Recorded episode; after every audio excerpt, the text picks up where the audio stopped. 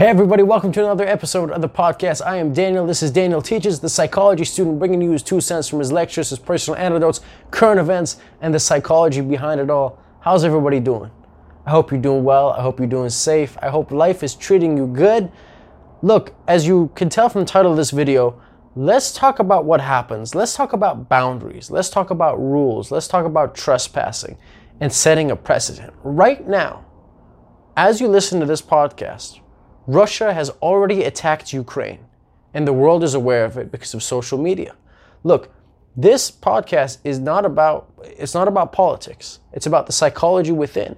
And what we're going to do is we're going to talk about the psychology of an individual and what happens when we push boundaries from the age of a child how we see that in employees at work and how we see that in our relationships. And once we can understand that at the micro level, the individual, understanding it on the macro of how Russia invades Ukraine and what that means for the rest of the world, I think it'll be a whole lot more insightful. Okay, ready? When you are a kid, when you are one years old, two years old, how do you understand what is and is not okay? Studies say that our brains don't finish developing until we're about 24, 25, give or take. So, how does a two year old understand what's okay and what's not okay? How do they understand it's not okay to leave the house by themselves or to touch a hot stove or to eat as much chocolate as they can? You're going to say, well, Daniel, mom and dad tell them. It's like, okay, like, go on, right? I'm assuming you don't mean to elaborately sit there and go, look, like two year old Sally, if you eat too much chocolate, you're going to get a stomach ache. And not only that, if you have a stomach ache, you're not going to be able to eat food and that's going to make you upset. They're not going to articulate their thoughts in that manner. They're going to have watch Sally eat one piece of chocolate, and then when she reaches for the second, they're going to grab her hand, look at her, and sternly say, No.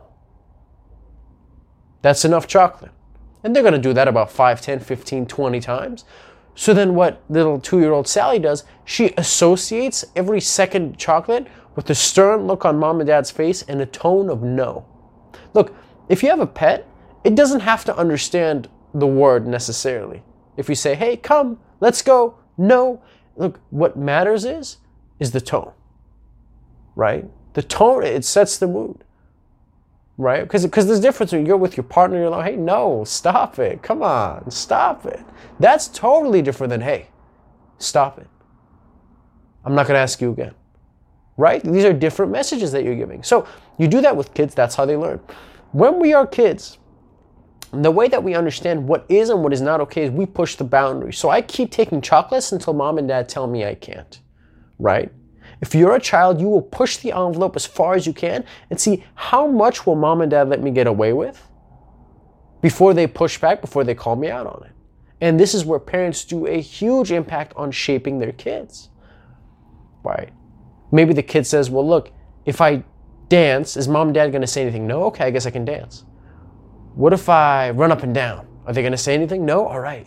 What if I start throwing things? Oh, oh, all right, dad got mad. All right, let me, maybe it was a coincidence. Let me throw things again. Oh, he got mad again. Let me throw things again. Oh, he got mad again. So now, at a young age, they understand how much can I do? How much can't I do?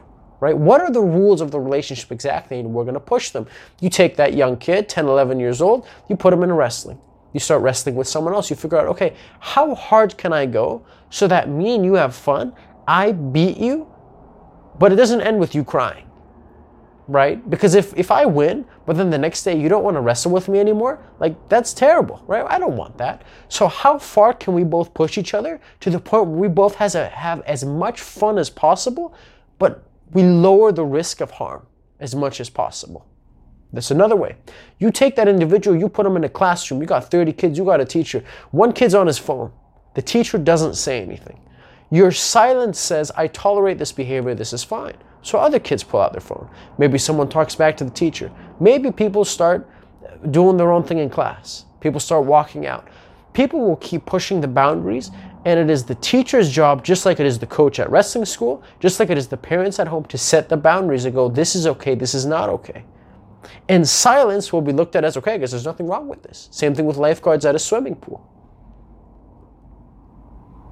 We see this in the same regard of in an employer at work, right? If there is workplace bullying, if there is harassment of some kind, an employee will check the waters and see, well, well what do the higher ups say? If it's nothing, then game on. I can keep doing what I'm doing. But if there's backlash, not only is it bad for me, but it sets a precedent for everyone. Hey, we heard you make those comments towards so and so. That is not okay. If we hear that again, man, you're going to be gone for a one month suspension. Understood? And that echoes, and everybody hears and they go, oh, okay, that's the law, right? You got to push the boundaries and then you figure out what it is. For kids, it's 100% normal and it's actually encouraged. Look, look, push those, see what you can get away with, right? It's normal, what I, what I mean. It's, it's a natural thing. See what's okay to do, you know? Push another kid and have him push you, and like then you'll find out, hey, this is a playful push and it's okay and it's not hard, and this is too much right? At this point, this isn't fun anymore. I'm being a bully, right? I want to be a playmate. I don't want to be a bully. Again, you learn that. Relationship, you're a girlfriend, your boyfriend does something and it irritates you. You go, ah, it's not a big deal. I'm going to compromise. But then he does it again, and then he does it again, and then he brings up the ante. One more, and one more, and one more, and one more. And eventually, it's going to be how much do you take before you push back? There's a sentence that I love, and the sentence is this Compr- let me let me make sure I hit this well. Compromise where you can, and where you can't, don't. You know the old adamant. You know you give them an an inch, they'll take a mile. Give them a little bit. Come, yeah, you, want to do this absolutely. You know you want to go out on a five-hour fishing trip with your buddies, dear husband, go for it. You know, oh, you want to go out for a five hour fishing trip three, four, five days of the week? Yeah, I don't think so, buddy. You're getting on my nerves now. So it's that beautiful world where compromise means honesty and boundary settings. You want to do blank. This is how I feel towards it. I'm fine with you doing X, but Y is too much for me. I'm not comfortable with doing Y. I don't want to do this right? And, and it turns into a negotiation where both of you can satisfy one another. Sometimes one person satisfies the other more, depending on the day, but it's a giving. You, you are in the, Chris Rock said it best, folks, relationship, you're in the giving industry, right? You're giving. You're providing a service to one another, but not like formally, you know, it's, you want to, not because you have to. So, what happens is we push and then we see what the consequences are. And if there aren't any consequences, or if the consequences are, are good, we will continue. If you are the president of a nation and you want to invade another nation, what do you do? You do the same thing that the baby does, the student does, that the kid in wrestling class does, that the boyfriend does, that the, the employees do at work. You think about the consequences and you go, how far can I push this before I get backlash? What if I cut ties with Ukraine? Does anything happen? No, we're good? Okay. What if I start uh, making sanctions and uh, charging Ukraine extra for these resources. Does anything happen? No? We're good? All right, great. What if I invade Ukraine? What happens? And what we've seen now is that the first thing that the world did was they had sanctions. Sanctions upon sanctions. We don't condone this, this, and this. Now, look, Putin's sitting back and he's going, let me see what the consequences are. How far can I push this before the world strikes back? Regardless on what you think about the event, if we don't do anything, if America, if Canada stays silent and this happens, what are we communicating by our silence? If we turn our back to it and say, yeah, yeah, what else is happening? Who cares? How does Russia invading Ukraine impact me? It impacts a lot of things. And it's not just, oh, gas prices going up. No, no, no. It's, it's, you are setting a precedent for what the world would do. This is no different than you're in a high school and you see a bully going that starts picking on somebody and it starts beating this kid to a pulp. And you're going, well, look, it's not going to influence me. It's like, it won't. Are you not setting a standard in this school that says if someone's getting picked on, I will turn away? Or I will look, I will say, I condemn you from far away, but I'm not going to intervene. You've just created a narrative that says if a bully shows up, that's okay. This is as far as I'm willing to go. And guess what the bully does? He goes, It's free game. Because you've just told them that they're allowed to push it. This is the same thing. If you stand back, what we're communicating to them is look, even though we condemn it, we're not going to get involved directly. We're going to let you do it. What do you think that says about other countries? What if China's thinking about invading someone? And they're saying, look, I'm worried about the backlash. Let's watch what happens with Russia. Does NATO step in? Do other, other countries step in? Because if it goes well for them, maybe we can invade. What does that say about Iran wanting to invade another country? So this is going to set a precedent for all those other countries and for future uh, battles, for future invasions. Way back when, when Hitler was first invading, if I'm not mistaken, correct me if I'm wrong, I believe the first country that he invaded was Poland. And it wasn't until he invaded one country or two countries that Britain and France said, look, man, we strongly condemn you. Please don't invade other countries. And then he invaded Belgium and he invaded Netherlands. And he had four, five, six countries invaded before they said, okay, man, enough is enough. We're coming in. If I punch someone in the face and you don't say anything, that tells me that that behavior is okay. This is the exact same thing that we see on the macro. Look, I'm interested in the individual, right? And, and in the macro, it's very complicated. There could be a plethora of reasons why they're doing this. Some hypotheses are going, look, Ukraine is getting a little bit more democratic, and the worry is that if the democratic sweep takes over Ukraine, it'll come for Russia next. That's one theory. But look, my interest is in the individual, right? And what this means and why this happens. And if we look at all forms of life, how do we learn? We push boundaries. What is okay? What isn't okay? What jokes are okay? What jokes are not okay? We have someone who sets the boundary. And oftentimes we find ourselves in a classroom or driving on the road, there is someone who is above us. There's an authority, whether that be a police, whether that be a professor, whether that be your parents. But in this position, it's a little tricky to find out who is the main authority. We would like to think it's the United Nations, we would like to think it is NATO. And it's going to be very interesting to see what NATO does. Because it's Ukraine right now. But just like that kid getting bullied in school, maybe it's going to be you tomorrow. Maybe next week, maybe a year or two years after. I'm going to do what I want to do. And if you dare try to stop me, See what happens. Now this gets interesting. Do you intervene? Who intervenes? How much do you intervene? Is it America's responsibility to intervene? Is it the rest of Europe's responsibility to intervene? Who's who should burden that? Maybe you say everybody. We'll say, I think a little bit of responsibility falls on everyone. Unfortunately, what happens to the bully and the kid in high school is the majority of the people they look away and they say, Look, I'm not a bully. I'm a bystander. Like, oh, that's great. That's awesome. Yeah, good. You didn't mug anybody, but you just stood there and watched as it happened. Yeah, what a, what a great person you are. Right? Because tomorrow, when the bully comes after you, guess what all those people are going to do? They're going to watch you. So when things like this happen, folks, this is how a war happens. And that's not me trying to exaggerate and overly dramatize what's going on, but it's one country attacks another. Then an ally gets involved from country A. Then an ally gets involved from country B. Sanctions start happening. Then we have what, what was called during the Cold War, that it was called uh, proxy wars between America and Russia.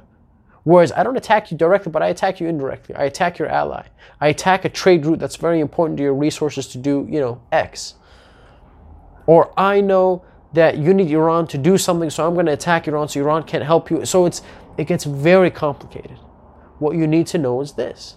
What we do in public has an effect, not only on the person we're doing it to, but on our allies and also on the other person's allies. Because what we're saying is if you do this, I will do this.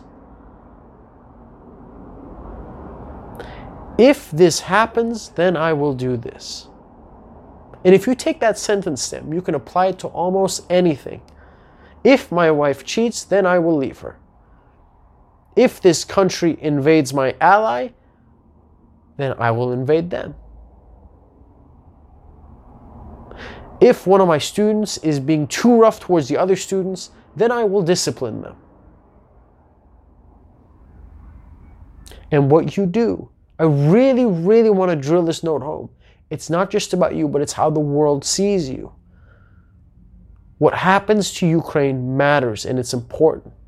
And thank God for social media so that we can see it and that we're aware of it and we know what's going on. And even though you might not directly feel impacted, once again, the key is to break it down. We talked about the individual, and now you can take a step back and think about look, this is how it works in the macro. It's no different. It's that kid, that two, three year old kid, trying to push the boundaries and see what can I get away with before I get disciplined, before I get pushback.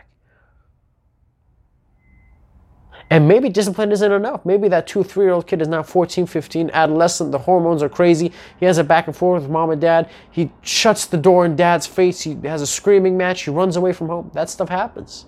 So it's very likely that there'll be some pushback to Russia, which we're seeing with sanctions and whatnot, but you know, it's not as direct. And and then we'll have to see what, what Russia does.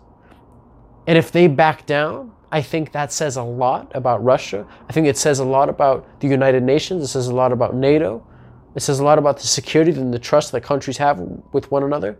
But if Russia does not back down and the United Nations or NATO refuses to escalate or to better assist Ukraine, what does that say about countries in how much they truly be willing to defend one another. Whether it's because you care about that country or whether it's because you care about yourself. If I'm in high school and some kid's getting the, the smokes beaten off him, maybe I help him because it's the right thing to do. Or maybe I help him because I go, look, that guy's to come beat up me next. So I might as well go and help the guy so we can both two on one him. Or, so again, it can be for selfish interests, it can be for other interests.